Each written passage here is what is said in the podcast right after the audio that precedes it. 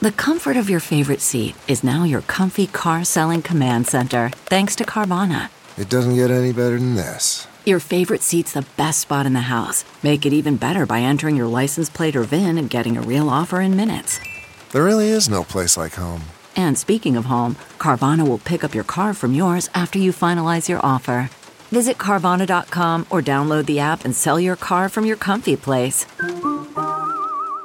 Good morning. I'm Kim Hudson at Fox 2 with your St. Louis news, driven by Bomarito Automotive Group. The legal battle over the St. Louis County mask mandate heads back to court today. Missouri Attorney General Eric Schmitt is suing to end the mandate. Last week, a judge in Jefferson County ruled government bodies in Missouri cannot impose COVID 19 health orders, including mask mandates. St. Louis County Executive Sam Page says St. Louis County was not part of that lawsuit. A worker is recovering after being pulled from a trench collapse at the Union Pacific Rail Yard in Dupo. This exclusive video from Bomarito Automotive Group Skyfox shows the rescue effort. The contract worker was trapped up to his neck. His face was exposed and he was able to talk to rescuers. A North St. Louis man is being hailed a hero after he helped rescue several victims trapped by an apartment fire. Bomarito Automotive Group Skyfox was over the Hillvale apartment complex in North St. Louis yesterday. Three people, including a child, had to be taken to the hospital, but we're told they'll be okay. From the Fox 2 Weather Department. Today will be the coolest day of the next four days, and even today is above normal. We will have a high today in the mid 50s with mostly cloudy conditions. Then temperatures start to jump the next three days.